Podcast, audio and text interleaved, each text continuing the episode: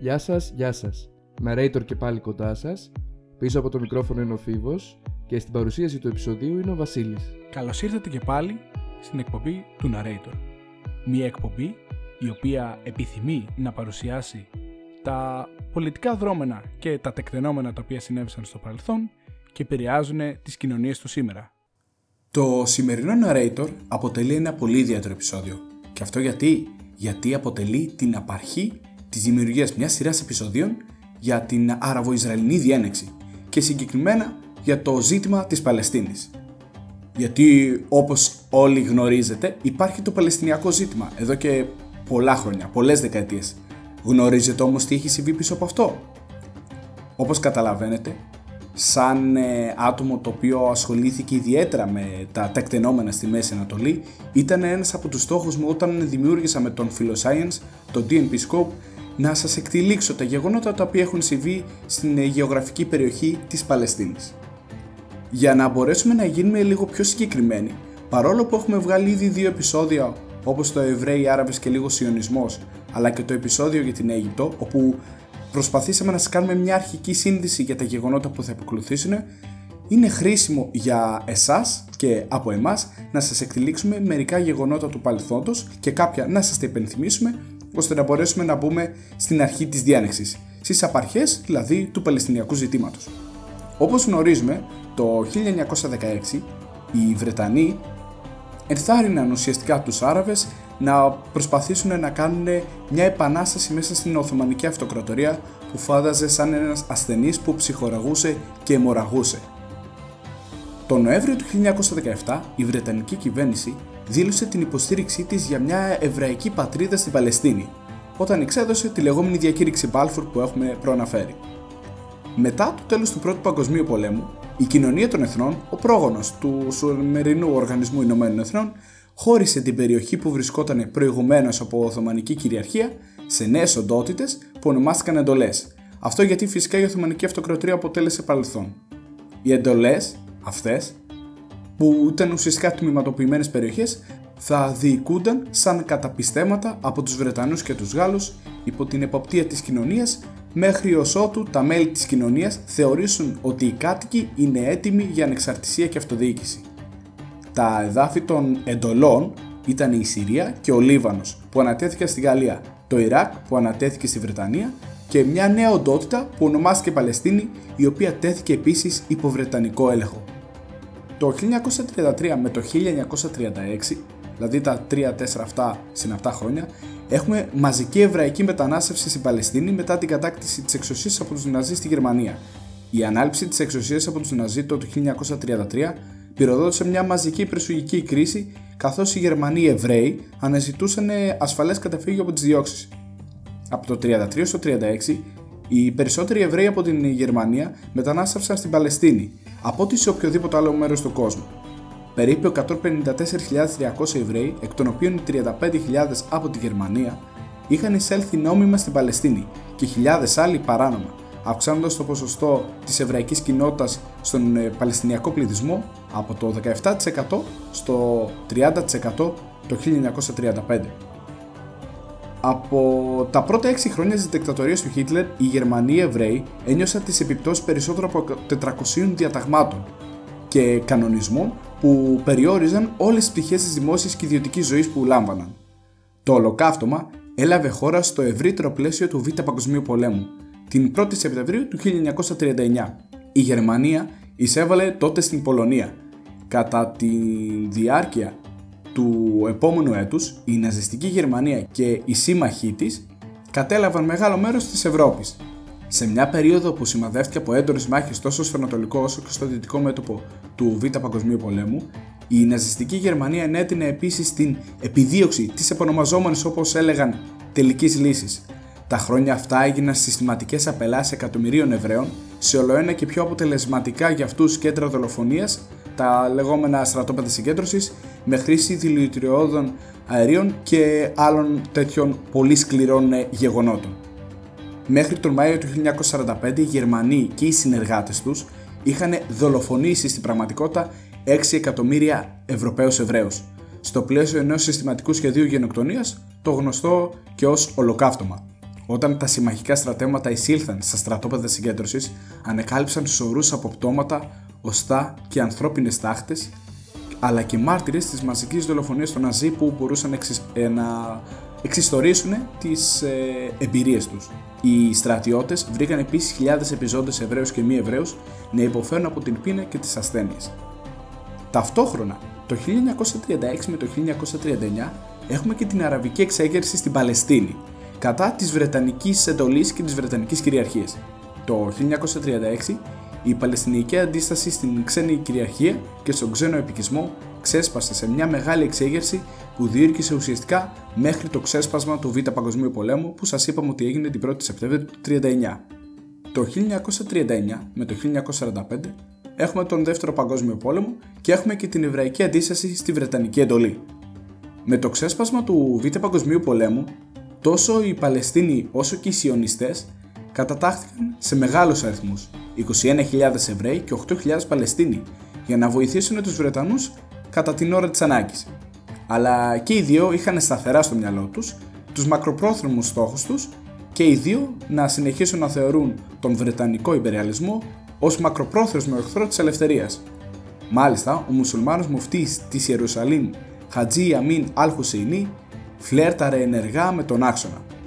Ο μεγάλος αυτός μουφτής της Ιερουσαλήμ βρέθηκε στο τέλος να είναι συνεργάτης των δυνάμεων του άξονα. Ήταν Άραβας εθνικιστής και εξέχων μουσουλμάνος θρησκευτικός ηγέτης. Διέφυγε στο Βερολίνο, όπου μετέδωσε κλήσεις στις χώρες τους με σκοπό να υποδαβλήσουν αναταραχές, σαμποτάζ και εξεγέρσεις κατά των συμμάχων. Στην εξορία στην Ευρώπη από το 41 έως το 45, η ιδιότητα του Αλ Χουσαϊνί ήταν αυτή ενός επιφανούς μεμονωμένου αντιεβραίου, Άραβα και Μουσουλμάνου ηγέτη. Ο Αλ Χουσαϊνί επιδίωξε τη δημόσια αναγνώριση από τις δυνάμεις του άξονα της ιδιότητάς του ως ηγέτη ενός προτινόμενου αραβικού έθνους. Επιδίωξε μάλιστα τη δημόσια έγκριση από τις δυνάμεις του άξονα για ένα ανεξάρτητο αραβικό κράτος ή ομοσπονδία για να μπορέσει να απομακρύνει ή καλύτερο όπως ονόμασε να εξαλείψει την προτινόμενη εβραϊκή πατρίδα στη Παλαιστίνη. Στις 3 ε, Σεπτεμβρίου υποβλήθηκε έκθεση στη Γενική Συνέλευση του ΟΗΕ. Η έκθεση αυτή σημείωνε ότι ο πληθυσμός της Παλαιστίνης στα τέλη του 1946 υπολογιζόταν σε σχεδόν 1.846.000 ανθρώπους. Από αυτούς, οι 1.200.000 ήταν Άραβες και οι υπόλοιποι ήταν Εβραίοι. Φτάνουμε στην 29η 1947, 29η Νοεμβρίου. Τα Ηνωμένα Έθνη διαιρούν την Παλαιστίνη σε χωριστά εβραϊκά και παλαιστινιακά κράτη. Η Γενική Συνέλευση των Ηνωμένων Εθνών ψήφισε με 33 ψήφους υπέρ, 13 κατά και 10 αποχές για το διαμελισμό της Δυτικής Παλαιστίνης σε δύο κράτη. Το ένα για τους Εβραίους, το οποίο θα αποτελείται από την έρημο Νεγκεύ, την παράκτια πεδιάδα μεταξύ Τελαβίβ και Χάιφα και τμήματα της Βόρειας Γαλιλαίας και το άλλο για τους Παλαιστινίους Άραβες, το οποίο θα αποτελείται κυρίως από τη δυτική όχθη του Ιορδάνη του ποταμού, την περιοχή της Γάζας, τη Γιάφα και τους αραβικούς τομείς της Γαλιλαίας. Η Ιερουσαλήμ που τόσο οι μουσουλμάνοι όσο και οι Εβραίοι αγαπούν ως ιερή πόλη θα γινόταν ένας διεθνής θύλακας υπό την κυδαιμονία του ΟΗΕ. Οι Σιωνιστές, οι οποίοι σας είχαμε εξηγήσει σε πρωτήτωρο επεισόδιο τι είναι, με επικεφαλής τότε τον Νταβίτ Μπεν Γκουριόν αποδέχτηκαν αυτό το σχέδιο διαχωρισμού παρόλο που πάντα ονειρευόντουσαν να ελέγχουν όλη τη Δυτική Παλαιστίνη και την Ιερουσαλήμ. Οι Παλαιστίνοι Άραβες και τα γύρω αραβικά κράτη απέρριψαν κατηγορηματικά την πρόταση της διχοτόμησης. Ένιωθαν ότι η Παλαιστίνη ήταν μόνο δικιά τους και ότι οι Εβραίοι ήταν ένα ξένο εφήτευμα που τους επιβλήθηκε και ότι είχαν τη δύναμη να τους εκδιώξουν.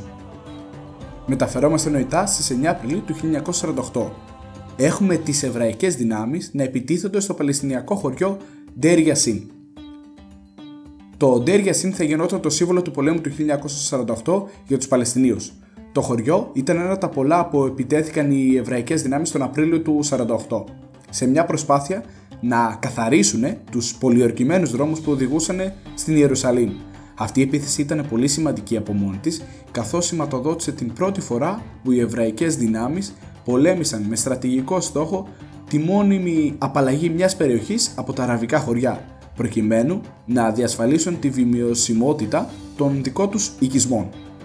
Τα αραβικά μέσα ενημέρωσης χρησιμοποίησαν το χωριό αυτό ως επίκεντρο του ισχυρισμού τους ότι ο Σιωνισμός ήταν εκφύσεως κακός και να συσπηρώσουν τους Άραβες πίσω από την επικείμενη αραβική εισβολή. Οι εκπομπές και οι ιστορίες των εφημερίδων προκάλεσαν λαϊκές μαζικές διαδηλώσεις στη Δαμασκό, τη Βαγδάτη, το Κάιρο και την Τρίπολη, συμπεριλαμβανομένων επιθέσεων στις τοπικές εβραϊκές κοινότητες. 14η του ίδιου έτους, 14η Μαΐου. Το Ισραήλ κηρύσσει την ανεξαρτησία του. Στις 4 ε, το απόγευμα της 14ης Μαΐου του 48 μπροστά στους ηγέτες του Ιησού της εβραϊκής κοινότητας στην Παλαιστίνη στο Μουσείο Τέχνης του Τελαβίβ, ο Νταβίτ Μπενγκουριόν διάβασε τη διακήρυξη της ανεξαρτησίας και διακήρυξε την ίδρυση του εβραϊκού κράτους στον γεωγραφικό χώρο της Παλαιστίνης και αυτό αποτέλεσε το σημείο τομής για την εκτήληξη των γεγονότων που θα έχουν τα επόμενα επεισόδια. Και αυτό γιατί; Γιατί την επόμενη μέρα αρχίζει ο πρώτος Άραβο-Ισραηλινός πόλεμος. Ο Άραβο-Ισραηλινός πόλεμος του 48 ξέσπασε όταν πέντε αραβικά έθνη εισέβαλαν σε εδάφη της πρώην Παλαιστινιακής εντολής, αμέσως μετά την ανακοίνωση της ανεξαρτησίας του κράτους του Ισραήλ. Την παραμονή της 14ης Μαΐου, οι Άραβες εξαπέλυσαν αεροπορική επίθεση στο Τελαβίβ, στην οποία οι Ισραηλινοί αντιστάθηκαν. Την ενέργεια αυτή ακολούθησε η εισβολή στην πρώην Παλαιστινιακή εντολή από αραβικούς στρατούς από το Λίβανο, τη Συρία, το Ιράκ και την Αίγυπτο. Η Σαουδική Αραβία έστειλε έναν σχηματισμό που πολέμησε υπό Αιγυπτιακή διοίκηση. Βρετανικές εκπαιδευμένες δυνάμεις από την Υπεριορδανία όπως ονομαζόταν τότε επενέβησαν τελικά στη σύγκρουση, αλλά μόνο σε περιοχές που είχαν οριστεί ως μέρος του αραβικού κράτους σύμφωνα με το σχέδιο διαμελισμού των Ηνωμένων Εθνών. Μετά από τεταμένες μάχες στην αρχή, οι Ισραηλινές δυνάμεις υπό κοινή πλέον διοίκηση μπόρεσαν να κερδίσουν την επίθεση από αυτά τα πέντε κράτη. Κατά τη διάρκεια αυτού του πολέμου, οι Σιωνιστές όχι μόνο κατάφεραν να κρατήσουν όλες τις περιοχές που είχαν ανατεθεί από τα Ηνωμένα Έθνη το 1947 με το σχέδιο της δημιουργίας δύο, δύο κρατών σε μια γεωγραφική περιοχή, αλλά και να καταλάβουν μέρος των εδαφών που είχαν οριστεί για το Παλαιστινιακό κράτος. Οι άλλες περιοχές που είχαν οριστεί για τους Παλαιστίνιους από τα Ηνωμένα Έθνη κατακτήθηκαν από την Ιορδανία και την Αίγυπτο. Η Ιορδανία προσάρτησε τη δυτική όχθη το μεγαλύτερο μέρος δηλαδή του κράτους που προοριζόταν για τους Παλαιστινίους, ενώ η Αίγυπτος ανέλαβε τον έλεγχο της περιοχής της Γάζας. 1948 με 1949 έχουμε 700.000 Παλαιστίνιους πρόσφυγες. Το Παλαιστινιακό προσφυγικό πρόβλημα προέκυψε ως αποτέλεσμα του Αραβο-Ισραηλινού πολέμου του 1948, όταν πέντε αραβικοί στρατοί εισέβαλαν στο κράτος του Ισραήλ λίγες ώρες μετά την ίδρυσή του Κατά τη διάρκεια του πολέμου που ακολούθησε, έχουμε τους 700.000 που προείπαμε, οι οποίοι εγκατέλειψαν τα σπίτια τους στο νεοσύστατο κράτος. Πολλοί από τους Παλαιστίνιους Άραβες που έφυγαν το έκαναν οικειοθελώς για να αποφύγουν τον συνεχιζόμενο πόλεμο ή κατόπιν προτροπή των Άραβων ηγετών που υποσχέθηκαν ότι όλοι όσοι έφυγαν θα επέστρεφαν μετά από μια γρήγορη αραβική νίκη επί του νέου ευρωϊκού κράτους. Από τους Παλαιστίνιους που έφυγαν, το 1 τρίτο πήγε στη Δυτική Όχθη, η οποία ήταν στον έλεγχο της Ιορδανίας, το άλλο τρίτο πήγε στη λωρίδα της Γάζας που ήταν στον έλεγχο της Αιγύπτου και οι υπόλοιποι πήγανε και στη Συρία. Τα αραβικά έθνη αρνήθηκαν να απορροφήσουν αυτούς τους Παλαιστινίους στον πληθυσμό τους και ανταυτού εγκαταστάθηκαν σε στρατόπεδα προσφύγων.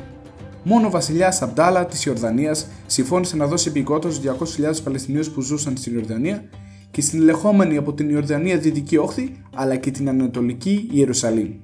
Το 1949 δημιουργήθηκε η Υπηρεσία Αρρωγής και Έργων των Ηνωμένων Εθνών για τους Παλαιστινίους ε, πρόσφυγες στην Εγγυή Ανατολή, για να επιβλέπει την οικονομική ένταξη των ε, προσφύγων στις αραβικές αυτές χώρες.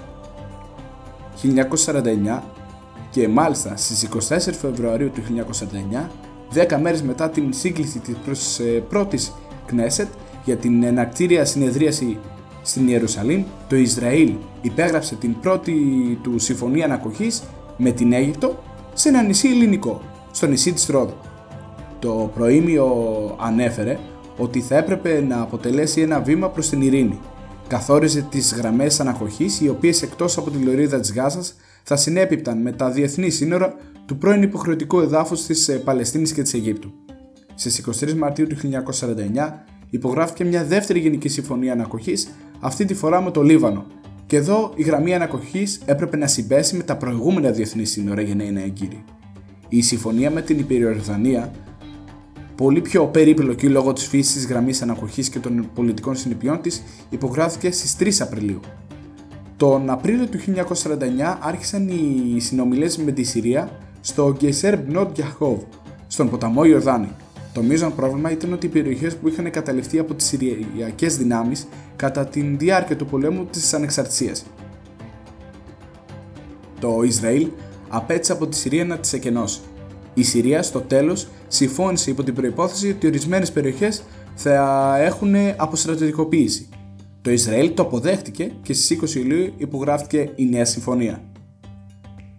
Έπειτα, για τα επόμενα 7 χρόνια, το 1949 ως το 1956, έχουμε μια συνεχόμενη σύγκρουση μεταξύ Αράβων και Ισραηλινών. Η ουσιαστική πραγματικότητα των Ισραηλινο-Αραβικών σχέσεων κατά την περίοδο 49-56 ήταν η αδιάκοπη, αν και χαμηλών τόνων, σύγκρουση. Οι ηγέτες και τα δισιογραφικά μέσα και στις δύο πλευρές εξέφραζαν τακτικά την προπαγάνδα και αντάλλασαν απειλές και ο αραβικός κόσμος έκλεισε τις γραμμές του διεξάγοντος μαζικού πολιτικού πολέμου εναντίον του Ισραήλ, θεωρώντας ως το κράτος παρία, το κράτος μίασμα και προσπαθώντας να πείσει τον υπόλοιπο κόσμο να ακολουθήσει το παράδειγμά του. Οι Άραβες αρνήθηκαν να αναγνωρίσουν την ύπαρξη ή το δικαίωμα μάλιστα της ύπαρξης του Ισραήλ, ηγέτες και συγγραφείς εποχής απέφευγαν να χρησιμοποιούν τη λέξη Ισραήλ και οι χάρτες άφηναν κενή την περιοχή ή την ε, αποκαλούσαν Παλαιστίνη.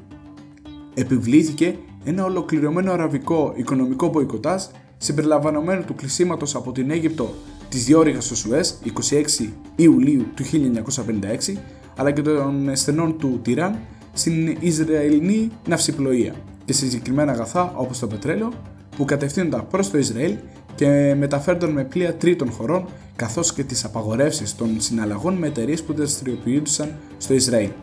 Οι πιο τραχείες και ορατές εκφράσεις της εχθρότητας ήταν οι συνοριακές συγκρούσεις. Το μεγαλύτερο μέρος της έντασης κατά μήκος των συνόρων ήταν αποτέλεσμα της αραβικής διείσδυσης. Οι καθημένες καταπατήσεις και τα περιστατικά πυροβολισμών, οι περιστασιακές δολοφονίες Ισραηλινών και τα αντίπεινα δημιουργούσαν νέα εχθρότητα η οποία έφτασε σταδιακά σε ένα κρεσέντο από βιότητες και στον δεύτερο Άραβο-Ισραηλινό πόλεμο του 1956.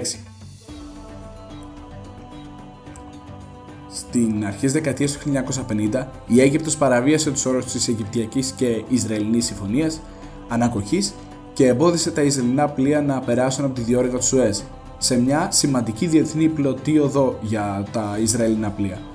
Άρχισε επίσης να εμποδίζει την κυκλοφορία μέσω των στενών του Τυράν, ενός στενού υδάτινου περάσματος που για να σας βοηθήσουμε γεωγραφικά συνδέει το Ισραηλινό λιμάνι του Ειλάτ με την Ερυθρά θάλασσα. Η ενέργεια αυτή απέκοψε ουσιαστικά το λιμάνι του Ειλάτ, τη μοναδική διέξοδο του Ισραήλ στην Ερυθρά θάλασσα και τον Ινδικό ωκεανό. Ταυτόχρονα οι Παλαιστινιακές Αραβικές ε, παραστατικές ομάδες που είναι γνωστές ως Φενταγίν εξαπέλυσαν διασυνοριακές διεισδύσεις και επιθέσεις εναντίον Ισραηλινών πολιτικών κέντρων και στρατιωτικών φυλακίων από την Αίγυπτο, την Ιορδανία και τη Συρία. Η αραβική διείσδυση και τα Ισραηλινά αντίπεινα έγιναν ένα μοτίβο των ε, Αραβο-Ισραηλινών σχέσεων πολύ τακτικό τον Ιούλιο του 56 ο Αιγύπτιος πρόεδρος Γκαμάλ Αμπτέλ Νάσερ εθνικοποίησε την διόρυγα του Σουέζ απειλώντας τα βρετανικά και τα γαλλικά συμφέροντα στον εφοδιασμό με πετρέλαιο και το δυτικό εμπόριο.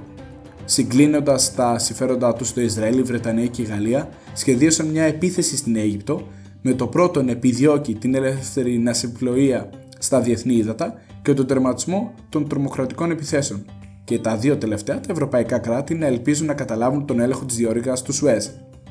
Στις 29 Οκτωβρίου του 1956 το Ισραήλ ξεκίνησε την επίθεσή του στις Αιγυπτιακές στρατιωτικές θέσεις καταλαμβάνοντας ολόκληρη τη λωρίδα της Γάζας και τη Χερσόνησο του Σινά που ήταν ουσιαστικά ένα πολύ σεβαστό γεωγραφικό μέρος, μια μεγάλη έκταση αν ε, διαπιστώσει κανείς ανοίγοντας το χάρτη του. Στις 31 Οκτωβρίου η Γαλλία και η Βρετανία προσχώρησαν στη μάχη και οι εχθροπραξίες έληξαν στις 5 Νοεμβρίου. Οι ΗΠΑ ευνηδιάστηκαν παντελώς με αυτά τα γεγονότα και εξέφρασαν έντονη αντίθεση στην κοινή επίθεση. πίεσαν το Ισραήλ να αποσυρθεί από το Αιγυπτιακό έδαφος. Οι δυνάμεις των Ηνωμένων Εθνών τοποθετήθηκαν κατά μήκος των Αιγυπτιακών Ισραηλινών συνόρων για να αποτρέψουν έναν Αιγυπτιακό αποκλεισμό και να αποτρέψουν και τις διασυνοριακές διεισδύσεις. Για να κλείσουμε το κεφάλαιο έτος 1956 έχουμε την ε, λεγόμενη δύναμη έκτακτης ανάγκης του ΟΗΕ στα αγγλικά UNEF η οποία επρόκειτο να επιβλέψει την εκεχηρία η οποία έφτασε στις 4 Δεκεμβρίου του 1956. Η Βρετανία και η Γαλλία ολοκλήρωσαν την αποχώρησή τους μέχρι τις 23 Δεκεμβρίου παραδίδοντας τις θέσεις τους στην UNEF. Αν και το Ισραήλ συμφώνησε να αποχωρήσει στις 8 Νοεμβρίου, στην πραγματικότητα το έκανε αρκετούς μήνες αργότερα, συγκεκριμένα στις 8 Μαρτίου του 1957 και τότε μόνο αφού οι Ηνωμένες Πολιτείες δεσμεύτηκαν να υποστηρίξουν το δικαίωμα διάλευσης του Ισραήλ από τον ε, κόλπο της Ακάμπα, εξασφαλίζοντας ότι η Γάζα δεν θα χρησιμοποιούνταν ξανά για την εξαπόλυση επιθέσεων ανταρτών εναντίον του. Κατόπιν επιμονής του Ισραήλ, τα στρατεύματα της ε, UNEF τοποθετήθηκαν αποκλειστικά στη Γάζα και στην περιοχή του κόλπου της ε, Ακάμπα για την φύλαξη της Ισραηλινής ναυσιπλοείας. Έτσι επιτράπηκε στην Αίγυπτο να επιστρέψει στη Γάζα και να τη διοικήσει. Μεταφερόμαστε νοητά μερικά χρόνια αργότερα. Πιο συγκεκριμένα, στις 2 Ιουνίου του 1964, δημιουργείται μια πάρα πολύ σημαντική οργάνωση για το μέλλον της περιοχής. Είναι η Οργάνωση για την Απελευθέρωση της Παλαιστίνης. Στα αγγλικά η συντομογραφή είναι PLO, η οποία ιδρύθηκε στην Ιερουσαλήμ το 1964 ιδρύθηκε ως απάντηση σε μια σειρά παραγόντων όπως η αυξανόμενη σημασία του Παλαιστινιακού ζητήματος στην ε, διαραβική πολιτική, οι αυξανόμενες τριβές μεταξύ των αραβικών κρατών και του Ισραήλ, για τα σχέδια εκτροπής υδάτινων αλλά και άλλων ζητημάτων και η ανάπτυξη της υπόγειας ανεξάρτητης παλαιστινιακής εθνικιστικής δραστηριότητας την οποία οι αραβικές κυβερνήσεις, ιδίως η Αιγυπτιακή, ήθελαν να προλάβουν. Η PLO έγινε γρήγορα το πεδίο για μεγάλο μέρος αυτής της εθνικιστικής δραστηριότητας, η οποία στόχευε όλο και περισσότερο στην επίτευξη της ανεξαρτησίας της πολιτικής της δράσης από τα υπόλοιπα αραβικά καθεστώτα, εκτός από το βασικό της στόχο που δεν ήταν άλλος από την απελευθέρωση της Παλαιστίνης και την εξασφάλιση της επιστροφής των εκτοπισμένων 700.000 Παλαιστινίων που είχαν γίνει πρόσφυγες το 1948. Ο πρώτος ηγέτης της PLO ήταν ο δικηγόρος Αχμάντ Σικυρί. Ήταν στενός σύμμαχος του Αιγυπτίου Προέδρου Νάσερ και η PLO επηρεάστηκε πολύ έντονα από την Αίγυπτο κατά τα πρώτα της χρόνια. Το 1967 τον Μάιο, η Αίγυπτος κλείνει τα στενά της Ακάμπα στην Ισραηλινή ναυσιπλοεία μετά την αποχώρηση των στρατευμάτων της δύναμης έκτακτης ανάγκης του ΟΗΕ, της οργάνωσης που προαναφέραμε. Η ένταση αυξάνεται, η Ορδανία και η Συρία έκαναν ε, συμφωνίες με την Αίγυπτο και βλέπουμε έναν γενικότερο αναβρασμό στην περιοχή. Τον Ιούνιο του 1967 το Ισραήλ εξαπέλυσε προληπτικό χτύπημα όπως ονόμασε εναντίον της Αιγύπτου, της Συρίας και της Ιορδανίας, αφού ο Νάσερ είχε δηλώσει την πρόθεσή του να εξοντώσει το εβραϊκό κράτος και σύναψε στρατιωτικές συμμαχίες με τη Συρία και την Ιορδανία για το σκοπό αυτό, δημιουργώντας σημαντικές συγκεντρώσεις στρατευμάτων κατά μήκος των συνόρων του με το Ισραήλ και αποκλείοντας την αυσιπολογία προς το Ισραηλινό λιμάνι του Ειλάτ. Ο εξαήμερος πόλεμος που ακολούθησε την ευνηδιαστική επίθεση του Ισραήλ έληξε με τον Ισραηλινό στρατό να καταλαμβάνει τη χερσόνησο του Σινά της Αιγύπτου, ένα πολύ μεγάλο μέρος της Αιγύπτου στα ανατολικά, τα υψίπεδα του Γκολάν της Συρίας και τη δυτική όχθη της Ιορδανίας, ο πόλεμος αυτός έμεινε γνωστός στην ιστορία ως ο πόλεμος των 6 ημερών, γιατί έγινε μόλις σε 6 ημέρε και πραγματικά η στρατιωτική νίκη του Ισραήλ ήταν συντριπτική και συνάμα εκθαμβωτική έναντι των ε, Αράβων αντιπάλων του. Κατά τη διάρκεια του πολέμου των 6 ημερών του 67, άλλοι περίπου 250.000 Παλαιστίνοι εγκατέλειψαν τη δυτική όχθη και την λωρίδα της Γάζας με την άφηξη των ε, Ισραηλινών δυνάμεων. Ορισμένοι από αυτούς ήταν άνθρωποι που είχαν εγκαταλείψει τα σπίτια τους το 1948 στο Ισραήλ. Τα άτομα αυτά θεωρούνταν από τη διεθνή κοινότητα σαν εκτοπισμένοι, σαν όρος και όχι πρόσφυγες. Την 1η Σεπτεμβρίου του 1967 γίνεται η διάσκεψη κορυφής των Αράβων που πραγματοποιήθηκε στο Χαρτούμ, που είναι στο Σουδάν, και δήλωσαν ότι το Ισραήλ δεν θα αναγνωριστεί. Συγκεκριμένα έγινε μια αραβική διάσκεψη κορυφής η οποία έγινε μεταξύ 28 Αυγούστου και 2 Σεπτεμβρίου, απλά η απόφαση πάρθηκε στις 1 Σεπτεμβρίου και ήταν η πρώτη συνάντηση των Αράβων ηγετών μετά την είδα τους στον πόλεμο του Ιουνίου. Οι ηγέτες του Ισραήλ παρακολουθούσαν με έντονη προσμονή να δουν τι συμπεράσματα θα έβγαζαν οι Άραβες ηγέτες από την στρατιωτική τους ΣΥΤΑ. Η διάσκεψη τελείωσε με την υιοθέτηση των περίφημων τριών όχι του χαρτούμ, καμία αναγνώριση, καμία διαπραγμάτευση και καμία ειρήνη με το Ισραήλ. Σαν ε, τελευταίο κεφάλαιο αυτού του επεισοδίου έχουμε την 22η Νοεμβρίου του 1967. Τι έχει γίνει τότε, το Συμβούλιο Ασφαλείας του ΟΗΕ ψηφίζει το ψήφισμα, την απόφαση δηλαδή 242. Όπως θυμάστε, η απόφαση 181 ήταν η απόφαση της δημιουργίας του εβραϊκού κράτους, αν σας υπενθυμίζει κάτι αυτό το όνομα, αυτή η ονομασία. Ως απάντηση στον πόλεμο των 6 ημερών, το Συμβούλιο Ασφαλείας του ΙΕ ψηφίζει το ψήφισμα 242, τονίζοντας το απαράδεκτο της απόκτησης των εδαφών με πόλεμο και την ανάγκη να εργαστούν για μια δίκαιη και διαρκή ειρήνη στην οποία κάθε κράτος της περιοχής θα μπορέσει να ζήσει με ασφάλεια. Κάπως έτσι έχουμε εκτελήξει τα γεγονότα ως το 1967 όσο το δυνατόν πιο επιγραμματικά αλλά ταυτόχρονα και ενημερωτικά. Τα γεγονότα που θα ακούσετε στη συνέχεια στα επόμενα επεισόδια θα σας αφήσουν πραγματικά με το στόμα ανοιχτό και οι εξελίξεις είναι πάρα πολλές και τα γεγονότα πάρα πολύ πυκνά μέσα σε μικρό χρονικό διάστημα. Δεν έχουμε να σας προσθέσουμε κάτι περαιτέρω για αυτό το επεισόδιο, θα τα πούμε την επόμενη φορά με ένα νέο podcast. Από τον Βασίλη Παπουτσί, να είστε όλοι και όλες καλά. Γεια και χαρά!